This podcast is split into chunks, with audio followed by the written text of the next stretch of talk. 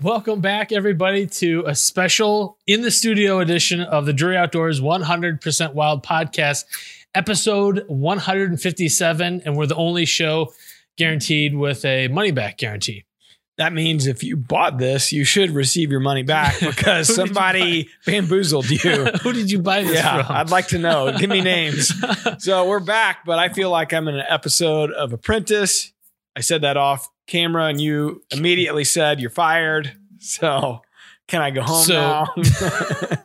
I'm still kind of waiting for an answer. Like, you want to let me go right now? I'll just get well, you fired with. me, remember? Yeah, but then you said, well, it's actually the other way around. So Ah. we'll both fire each other Yeah. and uh, we'll Get go the heck the outta here. it is Cinco de Mayo as we're filming this, so not like anything's open. It doesn't matter anyways. It's just another day. But it is great to be back in the studio. Yesterday was our first day actually back here with everybody, with most everybody. Yeah. And it's just nice to kind of get back into a normal routine again. a somewhat normal routine. And and you know we're trying to do our best. So here in missouri where we're located uh governor parsons opened up businesses uh starting on uh may the 4th so we obliged we got back into the studio here. We're following all the cdc guidelines and doing the best we can to to be safe and stay healthy but Hence uh, the distance between us. yeah, but in general, it was time to get back in it. You know, they said we could, so we did. And I'm I'm glad we're we're getting back to some sort of normalcy here. A hundred percent. We got a little bit of the uh, turkey season left. I guess when this airs, turkey season will be in our rearview mirror for Missouri. for Missouri. Yeah. yeah. So good luck to everyone that's still out there pounding away and maybe still have a tag left to fill. Yeah, I know. Just from our perspective, Mark and and his band of merry men and women up at his camp of, I mean, between Missouri and Iowa, that you know, I, I have bazillion tags, I think, and I think they filled them all, most of them live They're on Facebook. turkeys off. Like Yeah. they just, it's just a totally different level of turkey hunting. It is, and and and the turkey numbers are a little different where they're located at up there. Makes I mean, it, it- they definitely have a different, uh, you know, kind of thing happening in those areas. Because even at Dad's place, which is northern Missouri, Mhm. Mark's a little further northwest, I believe, from from where Terry's at. Yeah. And it's a whole different story. I Mhm. mean, now back in the day, if you listen to Mark and Terry talk, where dad's located, kind of near the Kirksville, Missouri area, used to be the Mecca. Mhm. And and it sounds like where Mark's currently at is the way it used to be. spot. Yeah. So you know, we've had um, you know, different people come on the podcast and talk about reasons why that might be and, and why numbers. I remember Rob Keck talking mm-hmm. about it and why those numbers are kind of in a in a, what feels like a decline.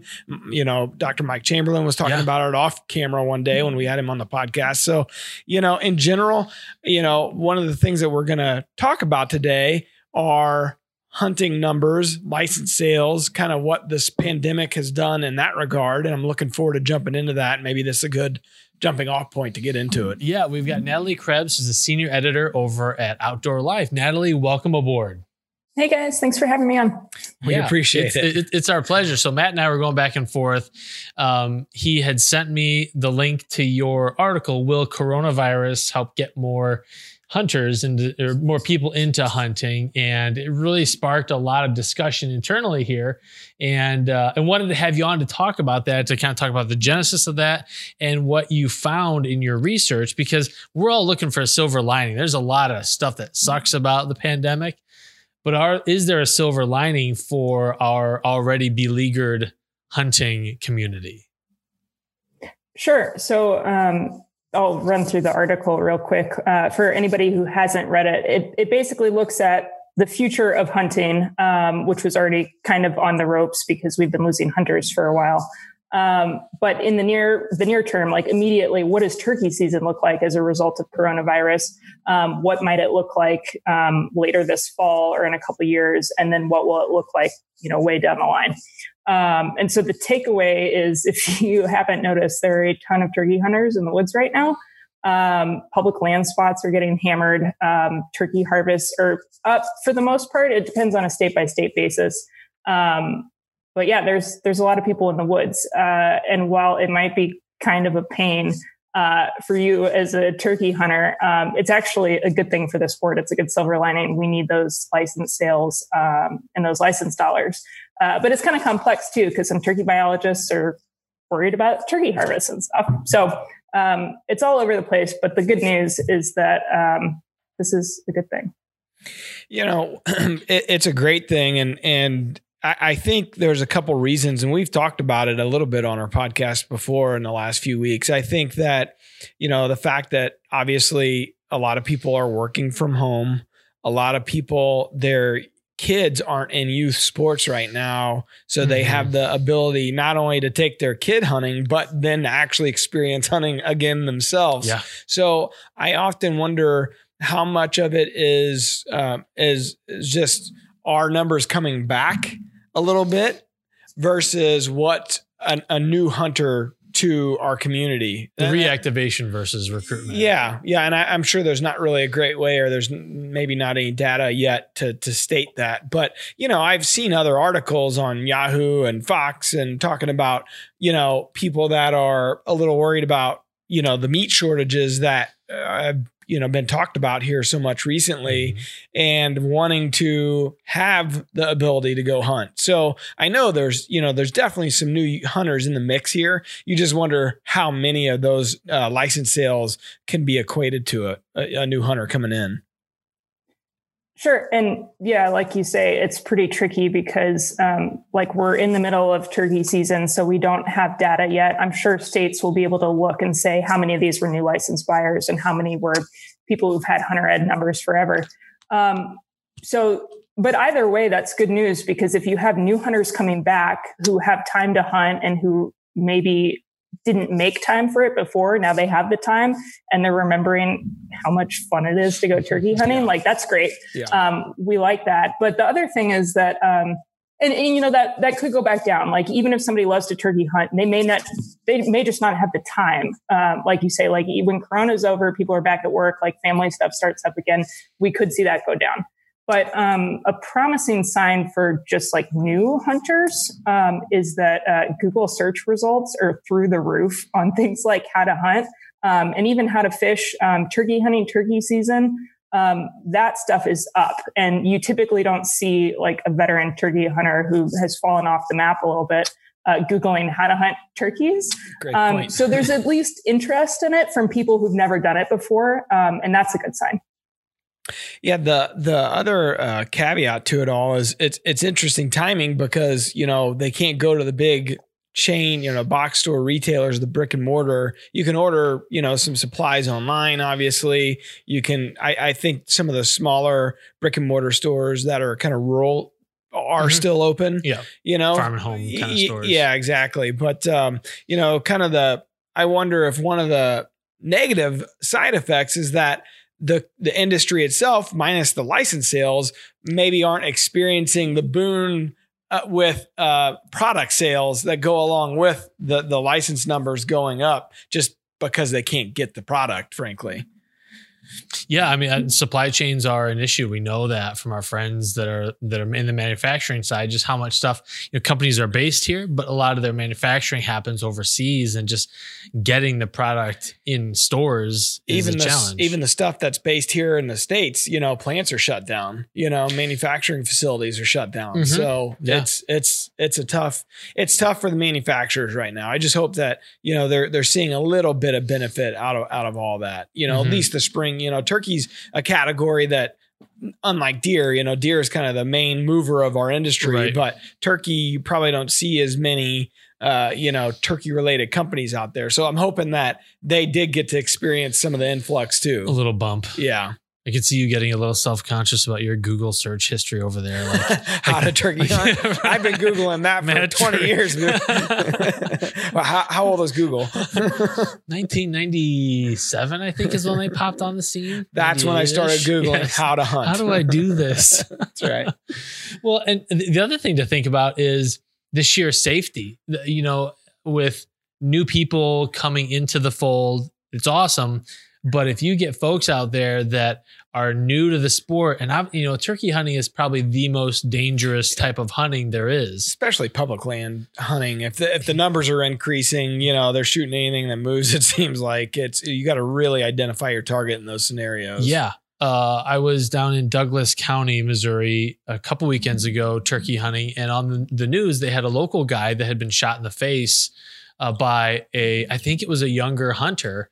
He was this guy was kind of crawling through the through the underbrush and Yeah. and he said it felt like he got hit in the face with a bunch of hornets stinging him Yeah. and uh and it, it wasn't life threatening but it was it was awfully scary the guy was out turkey hunting the next day No kidding. yeah he was that that dedicated to it but i'm sure that that's going to be a factor that we've just got to be a little more mindful Yeah, there definitely, given how many people are in the woods, that's true no matter if we're older hunters or new hunters. Um, like I think WMA usage in Georgia is up something like 48%, uh, which is crazy. There's just so many people out there.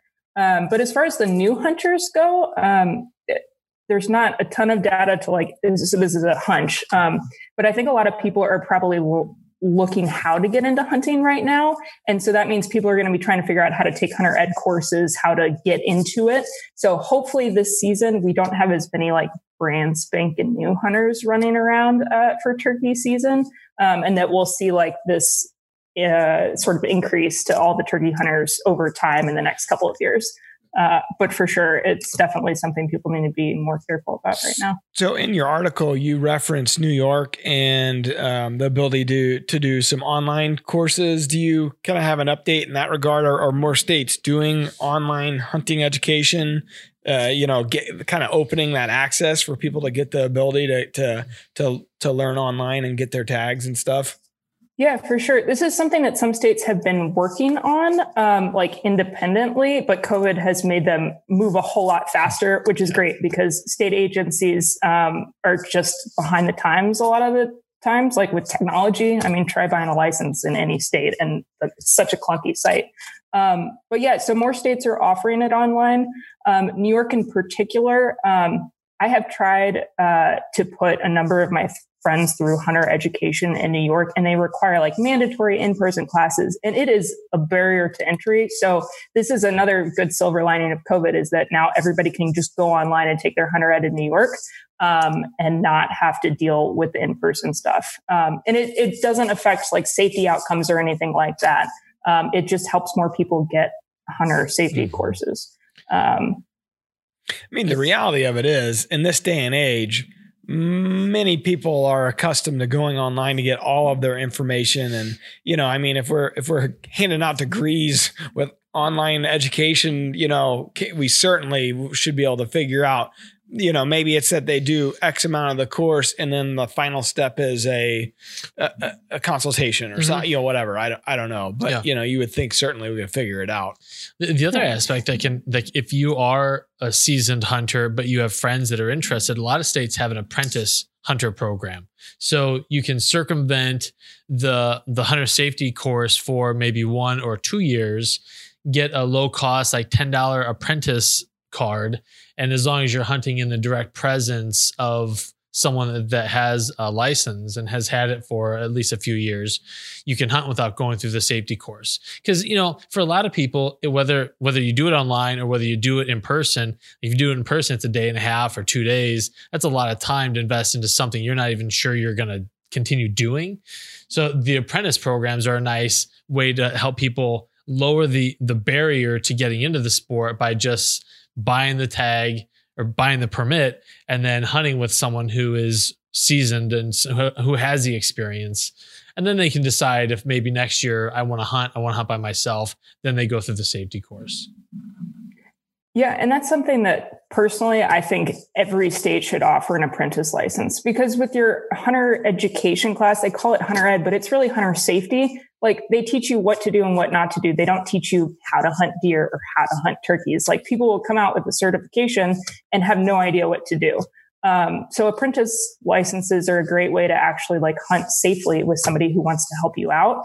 Um, so I totally agree with you. That is something every state should have. Whether or not COVID prompts states to do that, we'll see. But Mhm.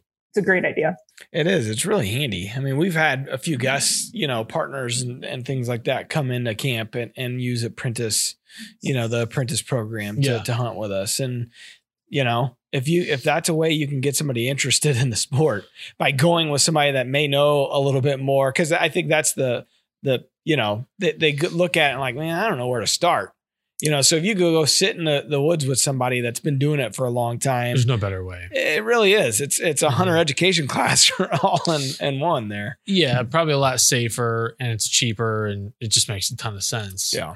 Uh, hunters, I, I, this has been my thesis for a long time is that hunters are probably the best anti hunters because whether we're being selfish or we're being mean to uh, you know comparing other people's kills i think we probably do a better job of keeping people out of our sport than than anti than true anti hunters do. Uh, natalie are you seeing anything any sentiments from long timers who are maybe a little salty towards towards people who are new to the sport yeah, it's definitely absolutely because um, it's like you know nobody wants more hunters in your own public land spot. It's like yeah, that sounds great, but not in my county. Like yeah, you know, like it's understandable. Like there's a finite, the resource is finite, um, land and access is finite. Um, but so I've seen a lot of our longtime contributors uh, say like, yeah, that's a great concept, but like there, we don't need more hunters. Have you been like in the woods at all? Uh, but what I will say is that when people actually get to know somebody who wants to learn how to hunt. Um, they're suckers for trying to help people learn to hunt because it's fun. Mm-hmm. Um, and so, one of the things that uh, I talked about in that article, I was talking to um, a guy who thinks we need to make um, helping people learn to hunt cool, like the new thing in hunting. Because um, it's really cool to watch somebody shoot their first deer and help them shoot their first deer. And the idea is like, if you do that, like you're going to have fun. Like you're going to lose that competitive edge because you still know more than this person. You're still going to be able to like go do things that they can't and have a skill level that they don't. Um, but you know, you make some new hunting buddies. You might get some new land access as a result. Um, it's it's fun, which is why mentoring could work if we all got on board with it. Yeah, and everyone getting on board with it is is a challenge because uh, yeah, I I, I kind of made the joke that's like a landfill. Like people want a place to put their garbage, but they don't want it in their backyard. Well, I think you know you look at it a couple different ways. So obviously, I don't have the perspective of a of a the public land side because I've always hunted with dad. You know, whether it be on a lease, you know, when I was a young kid mm-hmm. in Illinois, or you know, in our backyard, you know, our 24 acres at home, or now, you know, at his farm. So I don't have that perspective like you might have in, in regards to going to a public area or suburban, you know, type hunting. Mm-hmm. But in general, I think, you know, you look at you look at people and they say, well, if it's your spot, you bought the land and you pay the taxes and you have all the input costs and the blood, sweat, and tears. I think it's it's definitely a different type of mentality that you have to get get over into to say, yes, I want someone to come in and hunt my stuff. Yeah. And, and then on the on the other side, if you are a public land hunter, to you guys' point, it, it, you know, do I want more people in my spot? Yeah. You know, it's already tough. So I get it. It's, it's, you know, I think the privatization of land is, is as much a fault as anything out there, but I don't have an answer for it. You know, it's probably not a hot take here. You know, I don't have an answer on how you fix that other than maybe you have to, you have to kind of get over yourself and, and, invite mm. others or if you have a mm. lease you know invite someone with you or you, you know you, you kind of got to get over that i think. It's i mean we're playing long ball here right? I mean yeah. we're either thinking about this season and the tag i have in my pocket or we're thinking about the rights and opportunities of hunters a generation two or three downstream from us. Yeah. And that's that's hard to do especially when you're eating tag soup right now and still haven't killed yet. Yeah. Uh, well, and the other thing too is like I think in I mean, you guys think about big bucks all the time, like that's what you do and you love to do. Um, but like one way that private landowners can help with this is like a lot of people have way too many does. Certain areas where you live, there's overpopulation of whitetails.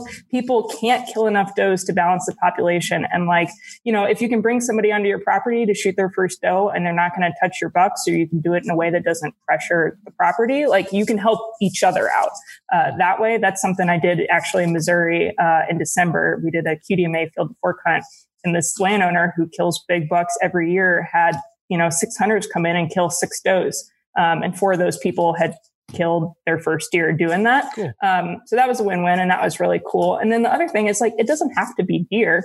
Um, like people are into squirrel hunting still, small game, and like that's a pretty low impact early season thing you can do. Um, also on public land as well, pretty mm-hmm. easily. Like that's not too competitive. So there are ways, even if it is, you know, even if people are thinking deer, it doesn't have to be quite that big scale. Squirrel hunting is a great way to get people into hunting because it is it is an emotionally complex thing to kill a large game animal. To see something the size of a almost a person laying there dead or dying versus a squirrel. You know, there's just something you killed a rodent. Diff- yeah, killed a tree rat. It, it's yeah. a little different. Obviously, there's still there's still life there that you've taken and and there still has to be some reverence but there's just the gravity is a little different. No doubt. And so so turning people on to squirrel hunting and there are concepts you know skinning the squirrel it's the same concept applies take the guts out take the skin off all that kind of stuff. Same concepts apply but on a much smaller scale and much more easily for someone to figure out and kind of work their way through. No doubt. And we got way too many squirrels. There's no shortage especially when you're deer hunting. that's the only time when I go squirrel hunting, I'm seeing deer. When I'm seeing when I'm deer hunting, I'm seeing squirrels. Yeah, there you go. No doubt. Um. So so Natalie, where do we go from here? Do you think that this is that 2020 is going to be a blip on the radar for hunter numbers, or is this the start of something bigger? Uh, that's a great question that uh, we'll have to see. There's two arguments for it. Like one, it could just be a blip. Everybody's out of work right now. Like it's not new hunters. And the other thing is, um, like we're in a recession right now and people are getting hard up for cash. And, um, we saw a slight decrease in hunting license sales in 2009 after the 2008 financial crisis. So that, I mean, that could happen again very well. Um, but on the other hand, we could see like year over year more folks get into it. And that's kind of, that'll be hard to say. Was it Corona or was it all of our recruitment efforts we've already been working on, which are maybe finally starting to kick in, um, which would be great because this has been a problem since the 80s. Um, so hopefully, yes, um, like we could use some good news from this. Um, so I'm hopeful and optimistic, and I think um, states will sort of speed up their reactions to things as a result of having to go digital for a lot of this and mm-hmm. make it more accessible to people um, all over the country as opposed to just in certain areas. There certainly is a need for state game agencies to up their up their game. I, I, here in Missouri, we have a very unique model. It's an apolitical model um, and it's pretty well funded. It's not impacted by the changing winds of who's in the governor's seat, which is nice. But a lot of states, their DNRs run their run their their game management, and it's just a different story. So it's nice to see them finally getting a kick in the butt to to do things right. No doubt. Well, let's jump into the question of the day here. Let's do it. All right. So the question of the day is proudly brought to you by RTP Outdoors, home of the groundbreaking Groundbreaker 3 in 1 food plot implement. My name is Brianna. I'm a female archer. I pull um, 50 pounds with my Hoyt. Um, I shoot normal size diameter arrows with a fixed blade. Would it be better if I shot the thinner diameter arrows and should I move to a mechanical or stay with my fixed? That would be great to know. Thank you. So we are fortunate that Natalie is an avid bow hunter. So Natalie, what do you think about Brianna's question around, you know, she's shooting 50 pounds. She's uh, obviously thinking about maximum penetration, maximum kinetic energy. Should she go to small diameter shaft? Should she go to a fixed blade versus a mechanical? What do you think?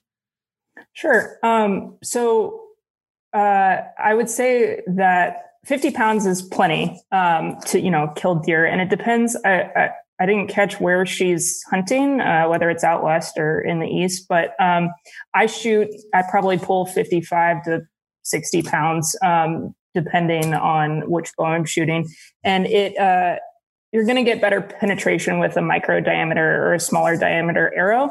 Um, so I don't think there's any reason not to switch besides the fact that the arrows can sometimes be a little more expensive depending on what model you get. Um, you'll get better penetration, uh, you'll get better velocity downrange, um, and you can have less drag on it. Um, so especially if you're shooting farther distances, um, it's a great option. uh, but there's no reason not to set yourself up for success with that. Mhm. Um, as far as the mechanicals versus fixed blade go, um, that is something that I'm partial to fixed blades. I don't like messing with something that could potentially fail. And if you're pulling 50 pounds, um, like you want to make sure that it deploys every single time. Um, so I would be inclined to stay with a fixed blade. Um, if you're worried about extra penetration, you could do like a heavier front of center um, and switch from like a 100 grain to a 125 grain and have a heavier um, like front on your arrow. And that could help. Um, but uh, if it's a question between like two smaller diameter holes with a fixed blade and one large uh, mechanical hole, like I want that second hole every time to help me with blood tracking. Yeah, no doubt. Makes sense. I know Taylor had for a long time was shooting um, a Rage SS, SS. and Mark uh, switched her over to, I think, uh, a Rage Expandable 2.0 this past year, and uh, because he he was noticing that she was getting plenty of penetration, and so he switched her over to that larger cutting diameter, and she had mm-hmm. she had no issues with it this year. Hmm. So, hmm. you know, for those of you that might be curious, it, it can, you know, I think like Natalie said, 50 pounds is more than enough to, to kill a deer. It's really what you're comfortable with. And uh, we've seen some pretty good success out of those expandables. And I think once you're up over that 50 pounds, you're, you're probably well within the range for a, a, a two, two inch, you know, cutting diameter. Yeah, especially with the efficiency of today's bows. Yeah. If you're hunting the Midwest, kind of like like like you were mentioning, Natalie, like where is she hunting at out west? You know, obviously you're shooting farther here in the Midwest. Most of your shots are going to be around 20, 20 yards or so. And so you're not losing a ton of energy on your arrow at that point. So um, yeah, very good. Brianna, thank you for asking the question. If you want to answer, if you want us to answer a question on the show, just hop on to druryoutdoors.com slash podcast, click the send voicemail button and leave us your name, location, and what your question is. And we will do our best. It'd be something if they came on and answered their own question.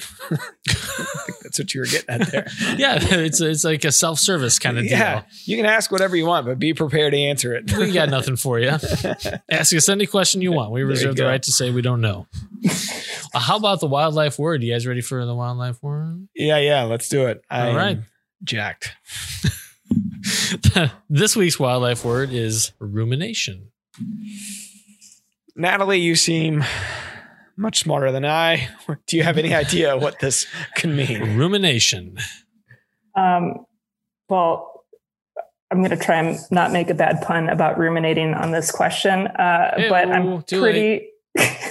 I did it. I'm sorry, but I'm pretty sure yourself. that um, a ruminant is something that chews its cud like a cow or a deer. Yeah. We got a she smarty. Knows, she knows her stuff. and so this is just the verb form of that's what those ruminants do. It's the act of a ruminant animal, such as a deer or elk, regurgitating previously consumed food and rechewing it for digestion. This is a process all deer go through and sometimes called chewing the cud. she might be the first one that's ever gotten the wildlife word of the day. She wins. That's Nothing not For awesome. winning, we're going to send you an outdoor life hat. Look, it's already here. hey, Hey, we're that's quick. how fast we are.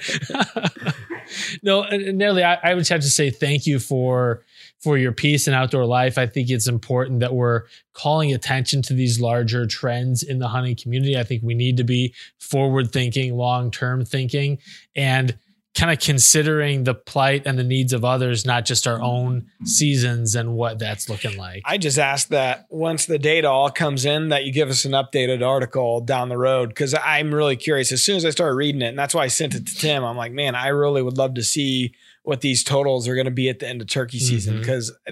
You know, mm-hmm. I I had heard that Tennessee was way up because they had an early season. You know, you kind of were hearing some of that, but then you wonder states that cut out the out of state, you know, tags yeah. eh, you know, if that that was a you know a factor in, in the overall numbers, they had to be. And, and if turkey numbers are lower, if people aren't don't experience success, they're less likely to come back to it. Yeah. So w- what that'll look like for next year? That said, and maybe it's because there were so many people out there this year, but my news feeds were like jammed up with turkey pictures this year. Deercast. The, the fan feed and DeerCast, it just felt like there was more this year than normal. And a lot of them youth, and I've said this on another podcast, youth and, you know, dads, you know, wives, whatever, getting out. It just seemed like it was a lot more variety of people this this turkey season than in years past. What was weird was previous to this weekend, I would just go scroll through and just hate these people. Just hate. And then after Saturday, I was like, oh, nice job. yeah, Way you, to go, buddy." You never liked any of the photos until you killed on Saturday. Because I'm a small man, small and petty. yeah. Well, The world is just a sweeter pa- place after you punch a tag. after you eat some turkey breast. Yes, and we did. And we've got more in the fridge. So, and it sounds like Natalie, you've got a tag left to fill. Yeah, I do. Uh, I uh, I killed a bird with my dad on opening day, and it's now been I don't know 13 days of hunting for myself, and uh, so season ends on Sunday. Hopefully, uh, I can make something happen. Because right now, I'm report still angry at all those people on my newsfeed. yes. Good deal. to- yeah, report back and let us know. We will link up the article in the show notes of this episode, so folks want to read the article for themselves because you go through a number of different aspects of this. We we gave a kind of an overview treatment here, but if you really want to dig deep into the numbers, see her sources, definitely check out that article over on OutdoorLife.com. All right. Natalie, you got anything that you want to plug before we uh, sign off? Uh, no, just check out the article, and I will uh, work on that next story for you guys. There you go. See how many Sounds turkeys good. people killed this year. Well, Oh, thank thank you to everyone who has joined us this week. Uh, feels good to be back in the studio. If you have friends that like hunting and they don't know about this show, what kind of a friend are you? you got to tell them. That's right. Please. We're gonna go the PBS route and like guilt people into having people watch I'm the fixing show. to have a marathon here. oh, yeah, Yeah, yeah. Jerry Lewis telethon. That's right. Well, Terry is Jerry. I can totally see him doing that. Senile, People would give us money for him to stop. Never stops once it starts. I'm writing that down. Terry is Jerry. Every story starts with, and to make a long story short, Yeah. and then he's just gonna go. Yeah. Yeah. All right, gang. Well, thanks for tuning in. We appreciate Natalie Krebs. Thank you for hopping on. Thanks for having me, guys. All right. Thanks. Talk to y'all later. Peace See out. ya.